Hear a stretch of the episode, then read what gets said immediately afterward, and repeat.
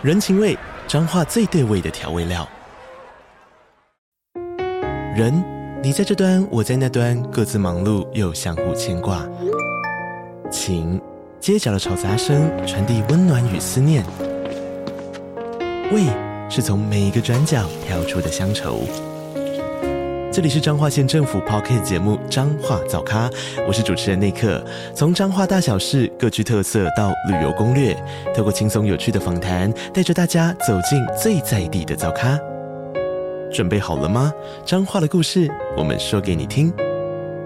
以上为彰化县政府广告。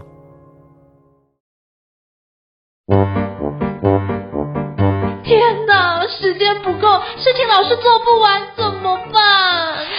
别担心，就让高校人生商学院每周陪你充充电，找到方法不抱怨。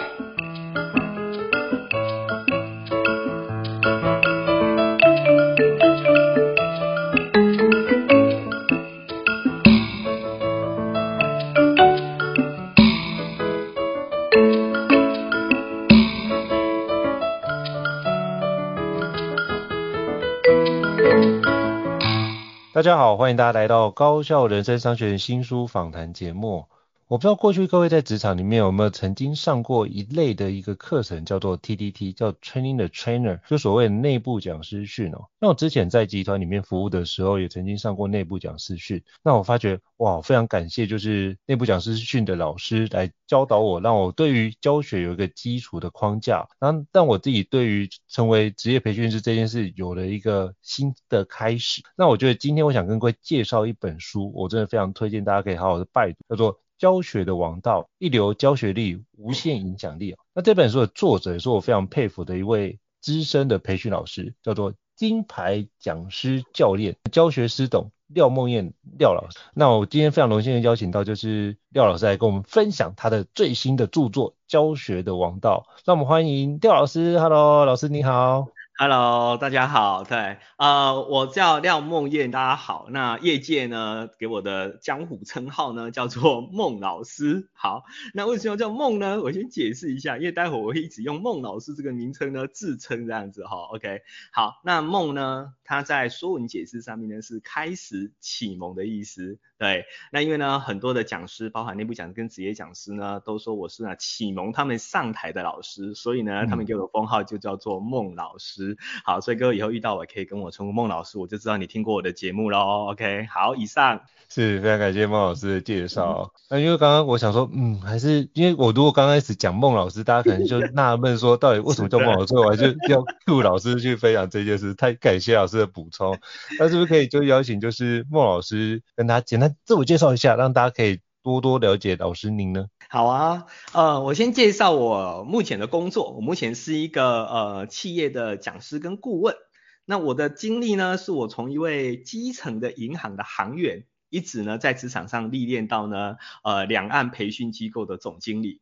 那我在产业界呢也待了二十五年以上。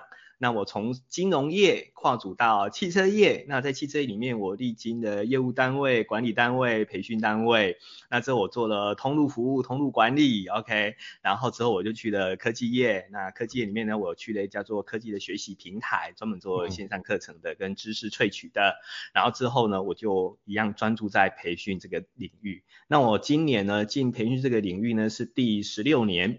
那我担任过三家台湾知名培训公司的总经理，那这这三家的营业额都在台湾排名前几大的哈。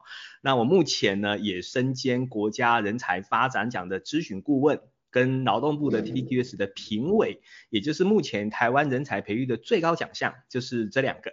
好，那我专场就是今天讲的主题嘛，就是教学的王道。那我说我专场呢就是上 TTT。目前台湾呢，五十前五十大集团公司应该是百分之九十了哈，我们有算过哈，都上过我的讲师培训课程。那目前我累积这个课程到现在是六百多批次，那我也点评超过五千位的内部讲师上台演练。那同时我也指导了超过两百位以上的职业讲师走上这一行，所以学员才说我是引领他们呢上上台的启蒙老师，所以我外号叫孟老师。对，那我有三个在这个业界比较特殊的荣誉，就是我连续十年呢有入选哈佛管理杂志的华人五百大讲师。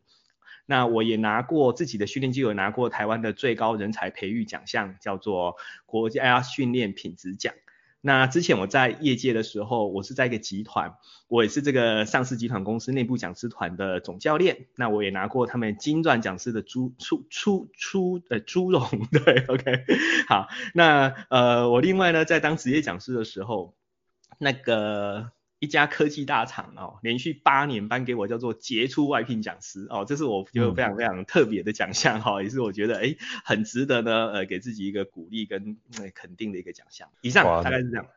老师的经历真的是非常的显赫哦，就是包括我那时候我记得我做培训现在第十二年，然后那时候刚进来这业界就已经知道就是孟老师的一个名号。就觉得哇，有机会可以跟孟老师学习是一件很棒的事情。那就都还没有这个缘分具足的情况，因为老师主要都开的是企业内训为主，对，那而不是公开班的区块，所以都还没有机会。希望之后有机会可以跟老师多请教跟学习。不不过我觉得在跟老师学习之前啊，我觉得因为拜读了老师的新书，就是教学的王道，其实某程度已经可以从书里面，我自己也做了。很多的笔记哦，然后所以今天就是特别邀请孟老师来跟我们分享，就是这本新书。那是不是可以邀请孟老师来跟我们介绍一下，当初会想要写这本教学的王道，是因为什么样的一个契机或者是起心动念呢？是不是可以跟我们分享一下背后的小故事？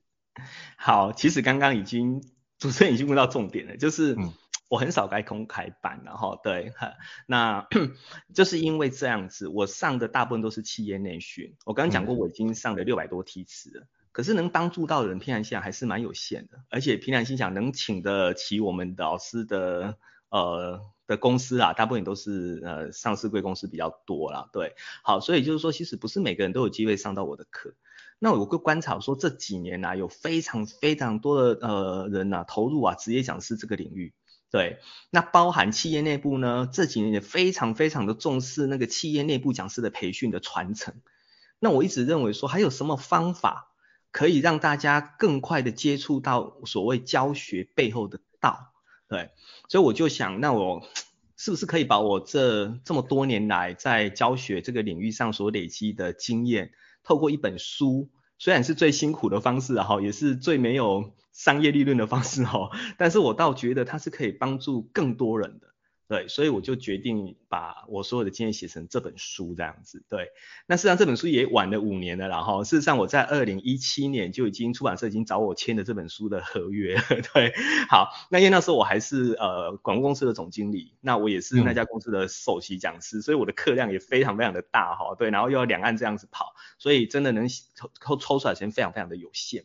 那一直也谢谢疫情了哈，因为疫情来了之后，哎，我反而比较有，有自己的时间。所以我就开始从疫情来说开始着手开始写这本书这样子，对，那我就重新跟出版社再重新启动，然后呢就利用这两年把它整理好，然后我就想说我自己也是一个从小小的银行的柜员，一直从呃银行的内部讲师到集团的内部讲师，到变成呃总呃广告公司的总经理，那我看过数百位合作的职业讲师，我想透过这样子的整理，应该可以。给不管是内部讲师、外部讲师，我想上台的人，我想应该都可以很快抓到呃背后的所谓的教学的道。那我用我书里面是用四个概念，就是道法术器这四个层次来拆解，那大家很容易理解一个有系统的教学大概是长什么样子。那你可以快速掌握到所谓的精彩教学它背后的道。所以我的名言就是有道无术，术可求。你知道那个道啊，那个心法。那个技法哈还没有精进没有关系，你你也知道心法，所以你知道技法怎么精进。可是反过来讲，如果有术无道，你只会那个技法，不了解背后的心法，那你就止于术，你就只会那几招，没办法举一反三灵活应用。所以所以这也是我为什么要把这本书写得这么的细哈。所以呃出书前呢，事实上我有给了几位台湾前十前十大知名广告公司的总经理哈，请他们给我一些指导。每个人回给我最多的两个字叫做经典，对。那我个人也觉得，如果不管是小白还是已经很有经验职业讲师，如果透过我的书整个系统的拆解，我想你应该可以让你的教学更上层楼。那如果是小白，你应该可以很快的抓到教学的精髓跟系统。你要走进去教学这个领域，你就不会那么的害怕。对，以上。哇，非常感谢老师，因为我那时候。就是看了老师的书，我就会当做是我自己在做培训时有没有哪个地方没有做好，我就是把它当做一个扫盲的一个内容，然后发觉哦，原来老师可以做到这么细致，我就可以把它学起来，我自己也读得很有收获。那刚刚老师提到就是道法术器这四个角度，我觉得老师在里面拆解得非常结构化，那就让我想到就是那个禅宗，就是五祖不是。有跟六祖慧能讲的一句话，就是不是本心，学法无益。那其实就跟老师所说的，就是你要把心法掌握好，其实那个所有的技法都可以用当场去演变，你就可以开始做很多变化型。所以不要被技法所困，这是我在读老师的书里面一直非常强调，或者在背后有这样的隐含的意思啊，就是我们要掌握教学的王道，先先从那个道心法来做一个很好的开始。那谢谢老师跟我们分享。那我也想请教老师哦，就是老师你说这本书已经从二零一七年其实到今年，哇，五六年的时间才完成。那是不是邀请老师跟我们分享一下，创造在创作就是教学的王道这本书比较挑战的事情是什么呢？好。呃，我用挑战的话，我用三个面向来讲，一个就是我的时间嘛，哈、嗯，刚讲的这个这个时间哈，就是我们职业讲师嘛，哈，就是很多时间不是你能控制的，对，好，但是。排，我们跟艺人一样嘛，被排了之后就就就一定要一定要上场嘛，哈，所以在时间的呃掌握上跟时间管理上需要花很多的心力，自己空出时间。那一天课一天课上，我回到家大概都已经七八点的事情了，对，然后再整理好之后，利用晚上的时间好来写，然后才是假日我们要备课，平常要备课，所以时间对我来讲是最大最大的挑战哈。那我刚刚有讲到，还有刚好是疫情的时候，哎，我们好很多课转成线上，那自己呢实体课很多都暂停了，所以我们。有空出的比较多的时间，所以我觉得第一个挑战是我要在如期要完成，因为来说是设定今年一定要完成。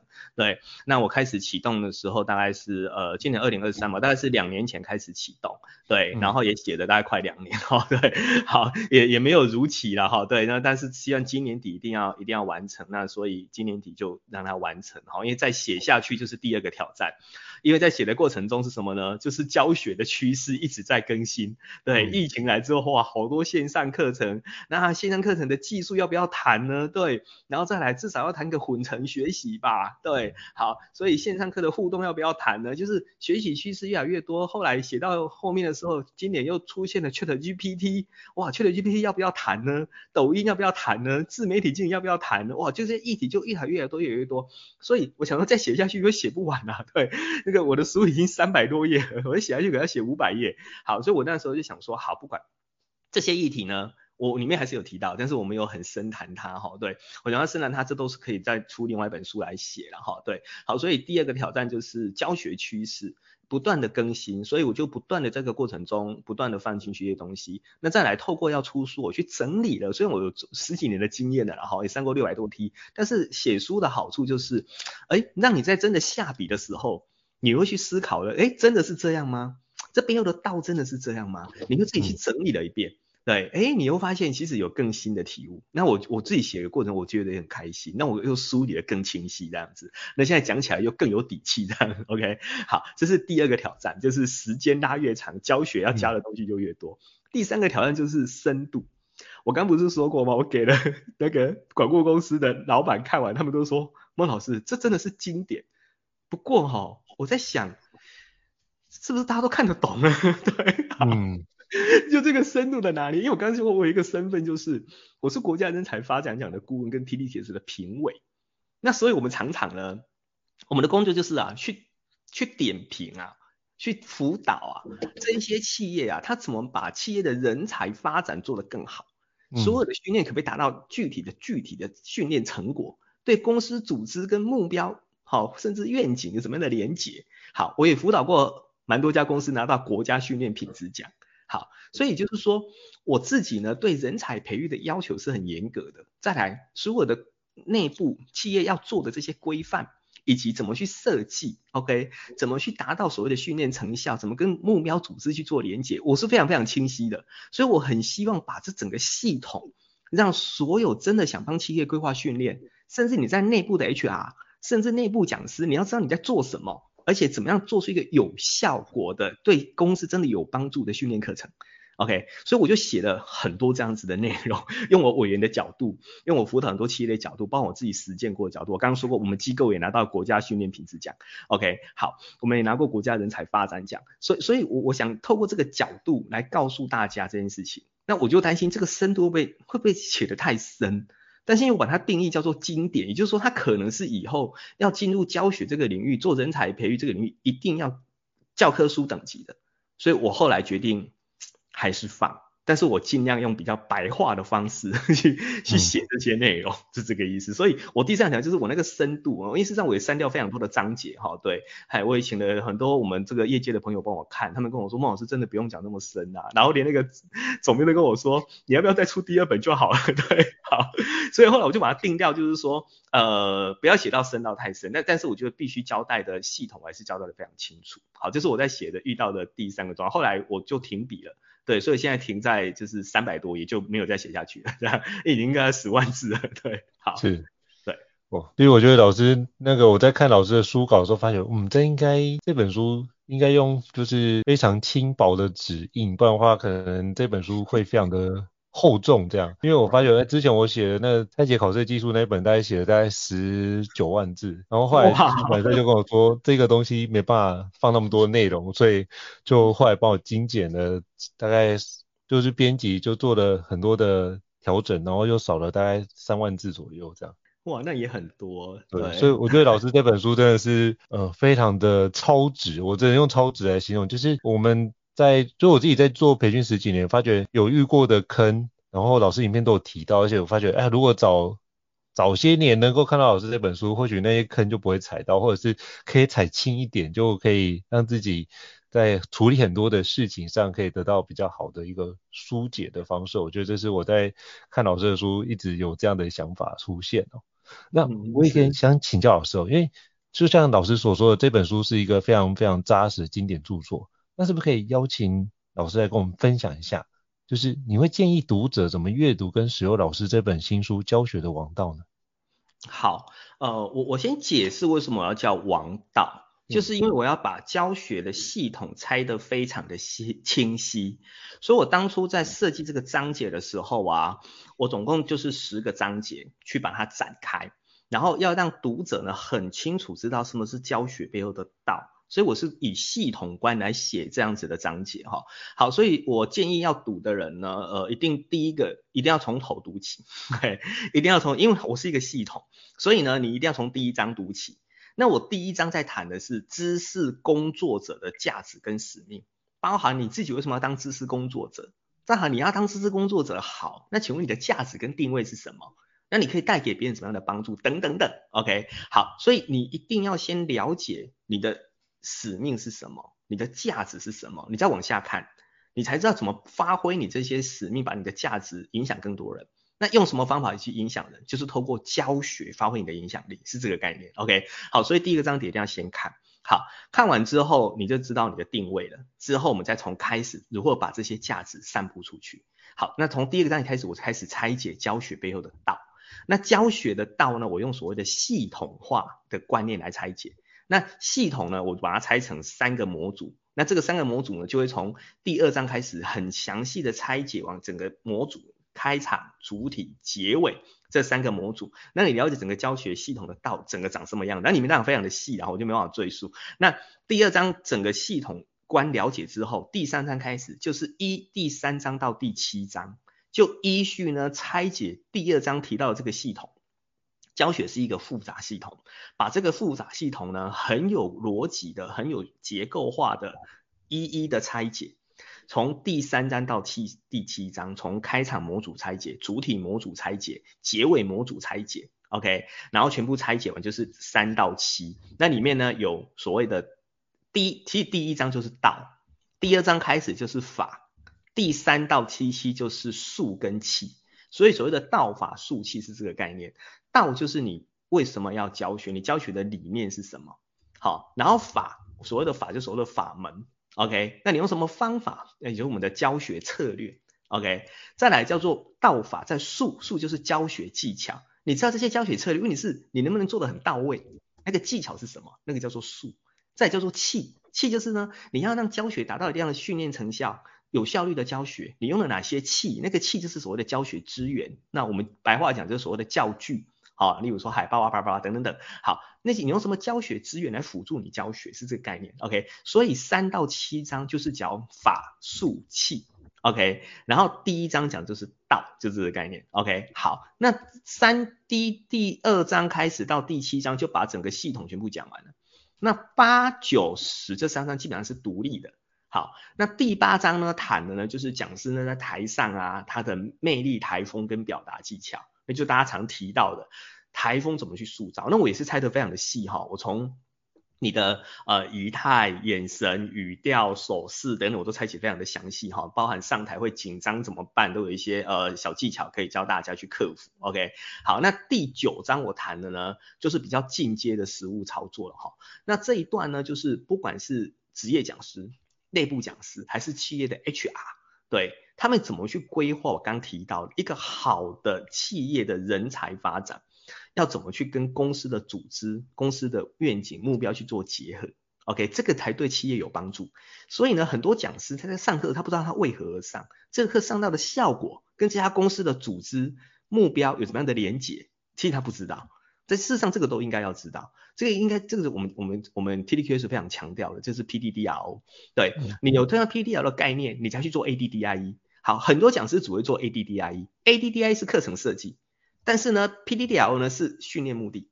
OK，好，这个呢要去把它连接起来。然后所以这一段我把两个东西做得很好的串联哈，对，你就可以一次搞懂什么叫做 ADDIE，什么叫做 PDDRO。然后如何达到公司为什么要去办训练这件事情？OK，这是在第九章的部分。好，那第十章呢，我就我就讲职业讲师，因为我已经辅导过两百多位职业讲师，他们他们想走上这一行。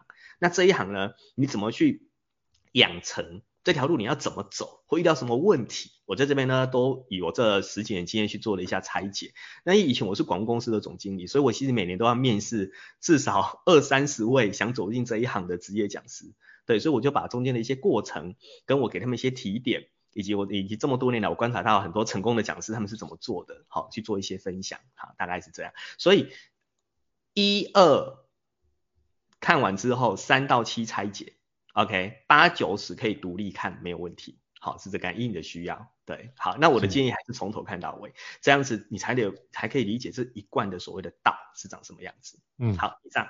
对，是，我觉得。就是非常感谢老师的一个分享。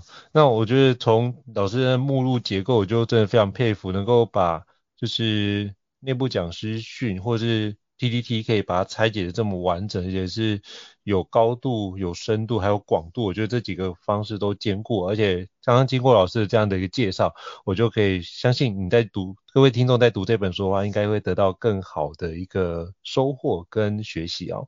那我也想请教老师哦，其实老师在里面有分享，包含你自己对一些知识分享的一些看法。那我也想请教老师，那你觉得知识工作者在社会中有什么样的价值，以及老师怎么看待这样的价值跟传承呢？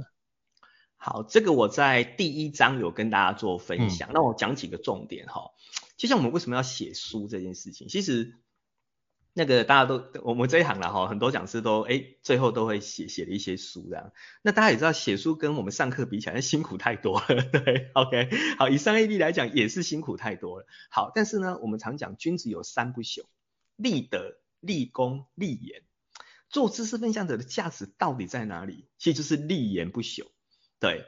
我我们没有太多的功德可以可以让人家颂扬了，也没有什么太太伟大的功绩，但是至少我们是一个知识工作者，我们一定有一些观点跟见解，跟一些不错的 know how，我们可以把它留下来，这叫做立言不朽。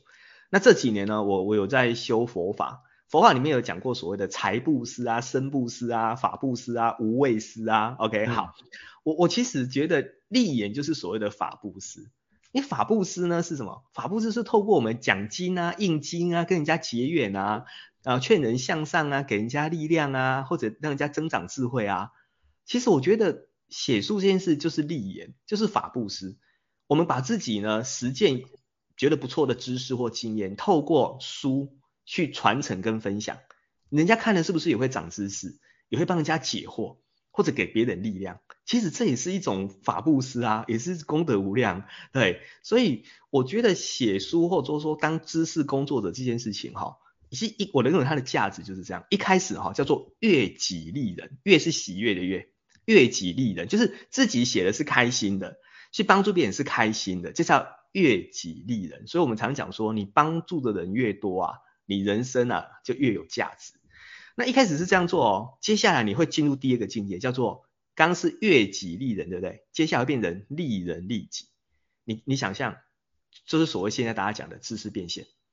当你呢？嗯开始去知识去散播之后，别人实践了你的知识，才更证明你的知识是有价值的。OK，所以我常讲一句话哈，知人家说知识是力量，不对，知识没有力量，知识本身不具备力量，知识要透过实践才能产生力量。OK，所以你把一个观点，你把一个观点、一个做法分享了，别人呢认同或者想试看看你这个观点跟做法。他去实践的时候，发现真的有效。你这个观点呢，你这个做法呢，反而得到了验证。OK，好，举例来说，你教人家如何减重，你教人家如何超慢跑，然后呢，诶，很多人依你的菜单，依你减重的方式跟着去做，诶，结果真的减重了。好，现在现在很红的超慢跑，诶，人家跟着做，诶，真的不错，诶，大家都看到效果了呢。对，诶，这样是不是更证明你的知识、你的经验是有价值的？那这样子呢？你真的就可以慢慢怎么样？真的，如果你想变现啊，你就很有机会。就像这一期的商业周刊不是讲了一堆这种事情吗？嗯、对，你只要有一技之长，就可以把它变成线上课，就可以月入百万什么之类的。好，其实钱是钱是附带附附带而来的啦。就是说，我的意思是说，当你悦己利人，到最后变成利人利己，你真的呢可以变现，或者为整个社会哎贡献更大的价值。我觉得这是知识工作者一个很棒很棒的对社会的价值，对。以上，我觉得这很好，就是透过你对于自己有兴趣，然后把自己兴趣的事情，然后可以跟大家分享，然后别人因为这样有所帮忙，然后可以有一个价值可以回馈到自己身上，我觉得这是一个很棒的一个角度哦。那谢谢老师跟我们分享。那我也想请教老师哦，那就是因为老师在那个教学王道里面，其实很多都会写到有关培训师或者讲师该做的哪些事情。那其实我想跟老师请教，就是那。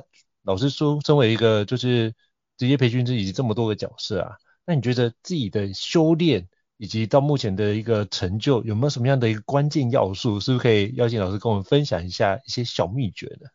小秘诀，好，呃，我我我在这一行啊，因为也十几年，然后在重点是我当过三家培训机构的总经理啊，所以是让我合作的职业讲师超过三百位。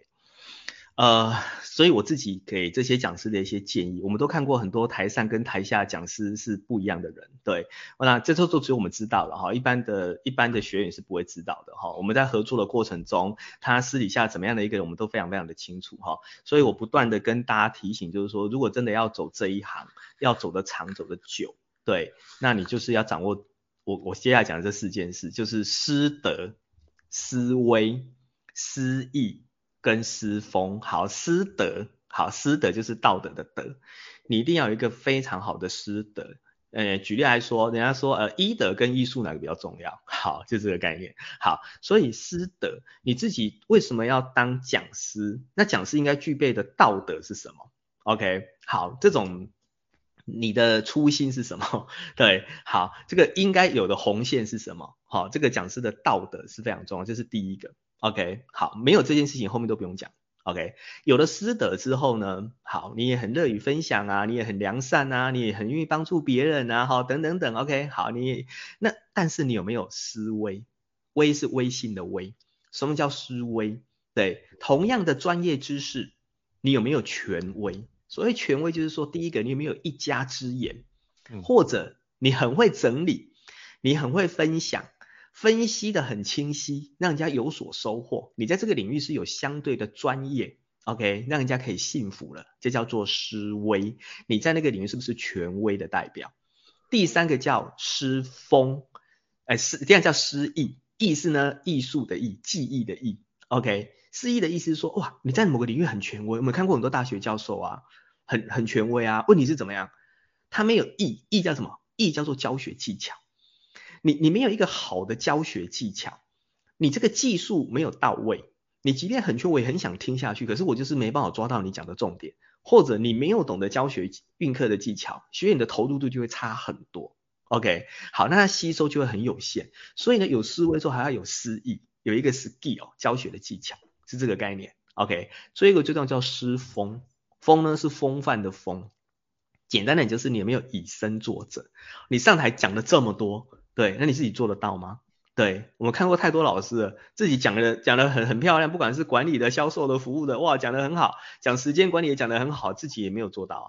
对，嗯，好，再来呢，很多讲销售讲多少，自己也没有做销售的很好啊。我觉得最有趣的是，很多老师教一些沟通，然后呢，呃，教一些部署培育，然后讲的哇，头头是道。问题是他们的员工对他也是抱怨一堆啊，然后还且是有一个 有一个内部讲师一个主管，他上去他去讲那个沟通。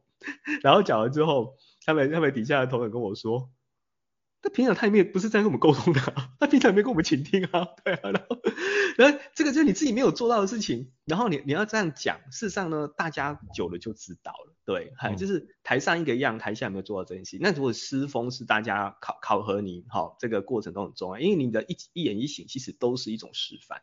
好，所以我再重复叫做师德、师威、思意跟思风。你只要守住这几个，OK，之后呢，你在这条路上你才能长久。那在你的专业领域上呢，你要做到两个重点。第一个我叫做熟精通，熟，你要先对你领域很熟，很熟悉，这是最基础的。但是他还没办法当老师，之后要进阶到精，很精细、很精致的东西你要懂。最后你要到通，通叫做融会贯通、触类旁通。那个领域你一定要从手到精到通。很多老师到手就出来教了，不行，你会被问倒。精也不能出来教，因为精你知道你的术很厉害，你的道还不懂，还没办法完全的体悟。你要到通，就像你数学很好，你不一定能教人家数学。OK，好，你你可能很精，数学到精，你没办法到通，你就没办法教别人。所以通要到触类旁通、融会贯通的境界。好，第二个呢，一个讲师呢是三个角色：导演、编剧、演员。你要很了解这个课要上到什么训练成效，这叫导演。就像导演拍一部电影，要知道这个电影要带给别人怎么样的理念、怎么样的体悟，这叫做导演。那也就是说，讲师这个课一定要有目的性，你上完之后的训练成效是什么，你要很清楚。第二个叫编剧，导演要拍一部好电影，一定要一个好的剧本，他要找编剧来写。OK，那讲师也是一样，他一个好的剧本就是一个好的教材，你要有办法撰写教材的能力，不然你会变成你会变成说书匠，你会变成知识搬运工，你就是从网络上一些资讯汇整完之后而已，没有你自己的生命，那我叫做说书匠。嘿，好，所以你要有办法编剧，编出自己的东西，自己的案例，自己的故事，自己的体悟，OK，自己的一家之言。之后呢，当演员，一个好的电影一定要有个好的演员。你才会对他印象深刻，他能演得很到位，OK，对对他印象深刻，然后融入剧情。好，讲师也是一样，上课的时候当的就是演员。所谓的演员是啊，你要懂得现场的场控技巧，你要懂得互动的手法，你要懂得教学设计，在里面应该做哪些事情，把整场演得非常，就回到刚刚讲的诗意 skill 的部分。这样子，导演、编剧、演员三位一体，你就是一个非常杰出的讲师，在这条路你才能走得长久。大概是这样，以上。哇，老师讲的很精辟，因为其实老师刚才讲的时候，我也在做笔记哦。那为什么这样做笔记？我发觉，哎，我那时候刚出来的时候，老师说课程要熟精通，要到通坛出来教。我发觉，哎，我好像熟的时候就出来，然后就经历了载浮载沉的情况，然后在逐渐的，就是锻炼的过程，然后逐渐精熟这件事情。嗯。然后到后来，我觉得通对我来说是。透过写书这件事，我才重新的思考，把这件事情给给聚焦。因为我发觉之后，就是写书的时候，才会比较知道说，哦，这个东西想清楚了。那我觉得想清楚之后，你接下来就通透之后，再看很多的内容。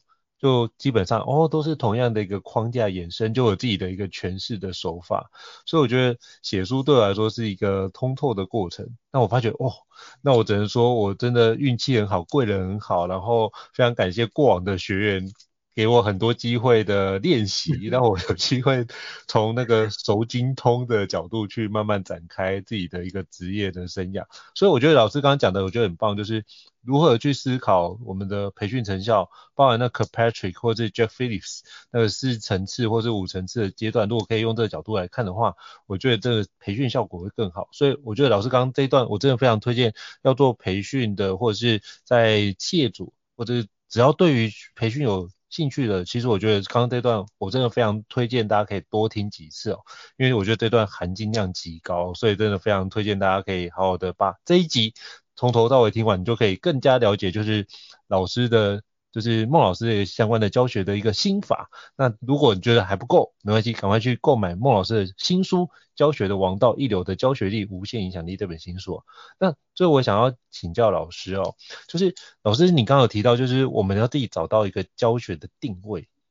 那我想请教老师，因为我自己在做培训也是花了很多的时间，然后慢慢摸索才找到自己的定位。那是不是可以请教老师，如果要找到自己定位跟优势的话，是不是可以邀请老师给我们一些实用的建议或方法呢？那我们可以减少这样摸索的困境。好，我我先补充刚刚讲的训练成效啊，各位如果有买我的书，可以看第九章。第九章我把市面上做学习评估的，呃，比较业界比较熟，大家比较熟悉的，或也许你也没听过的，我都做了很清楚的比较跟分析。你会更清楚知道如何掌握一家一个培训的成效，一个企业要的是什么，而且学员要的是什么。好，这在我的第九章写的非常非常的详细。哈，对，好，那接下来我就回答这个问题：如何找到自己的定位跟优势？哈，我给各位一个很简单的呃判断的标准。哈，因为我刚提过，我之前当广播公司总经理的时候，我每年都要面谈非常非常多的讲师。哈，那我最最喜欢问他们两个问题：第一个呢，你有哪些特色啊？能让客户呢喜欢你或者认同你。第二个呢，跟你讲同主题这么多类型的老师，你的差异化在哪里？对，好，然后呢，每次他们也都回答不出来，因为他也不知道业界有哪些老师跟他讲同样的主题。对对，然后我就会分析给他听。我刚才说，我现在合作老师里面跟你讲同样的主题有五个，对，然后呢，你告诉我你的特色是什么，我就可以分析差异化给你听。OK，好，我每次我分享完之后，他们都觉得哇，原来这一行的水这么深啊。对，OK，好，那我我已经把它归纳出来，各位可以比较容易理解的哈。OK，好，各位你先想象一个四象限图，OK，横轴呢，横轴的右边是理论，左边是实物，OK，纵轴呢，上方是外放，下方是内敛，OK，我们就用这四个指标，理论、实物、外放跟内敛，好，然后把你放在什么位置？？OK，好。假设你授你讲授的是某一个主题，这个主题你的理论基础很强，OK，师出有名，我刚讲的言之有理，OK，好，然后呢，你的表达，你你知道你的表达也非常的好，我们叫做外放，这时候我把你放在第一象限，嗯、你叫做理念型的理念型的教室，好，教室就是教会那个教室，你有一个很好的理念，嗯、理论和基础很强，你的传达表达力也很好，所以我我把把你定位叫做理念型的教室。OK，好，那如果你是第二象限，第二象限就是呢，你的表达很好，外放，但是呢，你的理论基础没那么强。很多人是实务出身的哦，他没有学太多的学术理论哦，但他实务很强。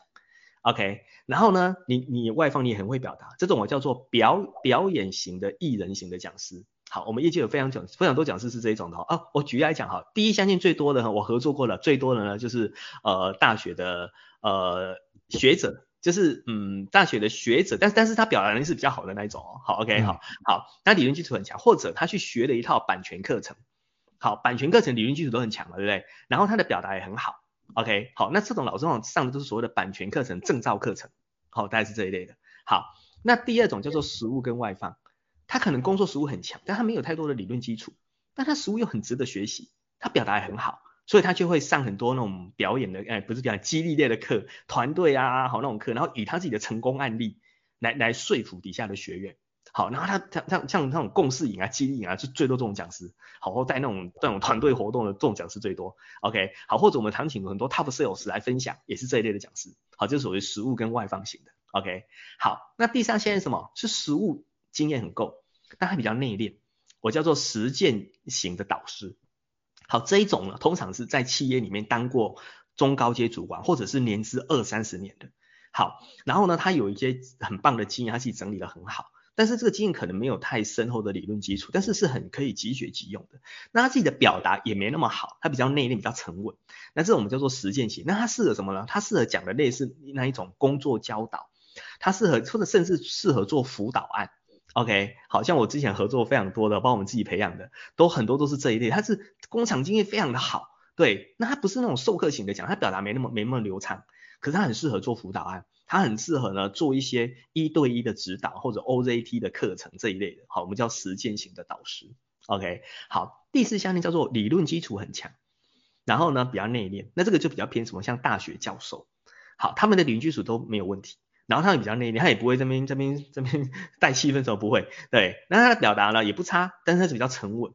OK，那就我们叫做知识型的学者。好，所以呢你要知道你自己的知识底蕴在哪里。你你那个底蕴是来自你的实务经验自己萃取出来整理出来的，还是呢你是去学的一套？好，我我我我们业界大概就是版权课程了哈，或者你以前的呃博博博士硕士论文哈研究的很好等等等哈都可以啊。好，你你你是比较偏哪一种的？好，你是可以在横轴线定位，再来你的表达，你个人的特质、个人的魅力。是比较偏外放还是内敛型？两种都好，没有不好哦。对，两种两种都可以，只是你吸引的对象跟问跟那个呃主题要的效果不一样。OK，好，这个就会连接到我我课里面有讲，你针对不同的对象的学员，事实上他们要的老师的型是不一样的。OK，好，那我先把这四种讲完。这四种分析完的目的不是要你把自己定位在哪里，而是我要让你了，我猜解完是要让你了解知道说你怎么样取长补短。OK，好，我的名言叫做啊，把优势铸成剑，把劣势磨成盾。OK，举例来说，你的表达没有那么好，你是比较内敛型的老师。好，但是你的你的理论基础很强啊，那你就要学什么？你就要学表达嘛。对，你就要怎么把这些东西表达的更流畅嘛，更有系统，就是言之有理之后还要言之有序嘛，还要言之有趣嘛，是这个概念。好，所以我分析完是要告诉你说。你现在先找到你在哪个位置，之后你怎么样去精进，把优势磨成剑，把劣势磨成盾。好，我个人非常喜欢做菜，所以我常用做菜的比喻，一个顶尖的厨师哈，能从东西方不同的料理系统中去萃取出它的精髓，然后呢，融合创新自己独特的料理风格。我那天去吃一家就是这样啊，它融合了法式料理跟台湾的食材，然后呢又那个什么 什么那个那个粤粤式的什么东西，对，哎，把它整合起来，对，哎，就出了自己的一道很特别的料理啊，无菜单料理啊，我觉得每一道都很惊艳啊。那你说它是法式也不是，说西式说中式也不是啊，对，这个我叫做融合型的高手。当你有办法萃取出各个优势之后，你怎么样去把它融合成变成自己的东西？那我自己也是往这个力这个方向前进，就是，诶，要把我归类在哪一行？我觉得，诶，我好像都可以把他们的优势融合起来，是这个概念。好，所以也就是说，你可以透过这样子的四象限分析，先把自己先定在哪里，大概知道你是什么位置，那要往哪个地方精进。对，那这样你会更清楚，你跟别人的差异化在哪里，是这个意思。OK，好，先讲到这边，以上。哇，老师讲的非常的精辟，因为我发觉那时候做出来。就是做培训师，只是想说啊，我想要喜欢分享啊，喜欢阅读，那就出来。那没想到说，就是如果先提早做出这样的一个结构，四象限的一个比例，然后透过把优势铸成剑，把劣势磨成盾这样的角度来做进攻跟防守的话，我觉得在讲师的道路上会走得更加顺遂。不过我觉得现在知道也还来得及做修正哦，所以非常推荐给各位就是听众，真的好好的去拜读。孟老师的最新的著作《教学的王道》应该可以对你来说有非常多的一个收获跟减少，就是很多无谓的努力啊。那最后我也想要请教老师，就是这本《教学的王道》什么时候会上市呢？以及有没有什么样的新书分享会？是不是可以邀请老师跟我们介绍一下？好啊，我的新书分享会的第一场就是这一场哦。对，郝哥已经听到了。对，OK，好，那我上周呢帮我办了一个新书分享会，比较大型的，然后里面呢我也会呃实际的做一些示范拆解跟分享。那是在十二月十号礼拜天的下午两点到四点在台北商周的总部的一楼。那也呃连线的网址，各位可以上去报名，现在就可以开始报名。那我的新书呢是十月十四号会在各大通路，包含实体跟网跟网络的通路呢实体的贩售。好，就是十月十四号上市这样子。好，请大家多多支持，希望可以带给你们一些帮助，谢谢。是，非常感谢老师哦。到时候我会把有关新书上市的新书的连结，以及就是新书分享会的连结放在这集 Podcast 资讯栏位当中，真的非常推荐大家去参加，保证收获满满好，非常感谢老师跟我们做这么多的一个宝贵的经验跟技巧的思路的分享。那如果各位听众觉得高效人生商学院不错的话，也欢迎在 Apple Podcast 平台上面给我们五星按赞，你的支持对我们来说是很大的一个肯定。那如果想了解相关的主题或是相关的新书或 email 讯息，让我们知道，我们陆续安排像就是孟老师这样一个专家来跟各位伙伴做分享。再次感谢孟老师，谢谢。那我们下次见，拜。OK，好，谢谢大家，拜拜。高效人生商学院，掌握人生选择权。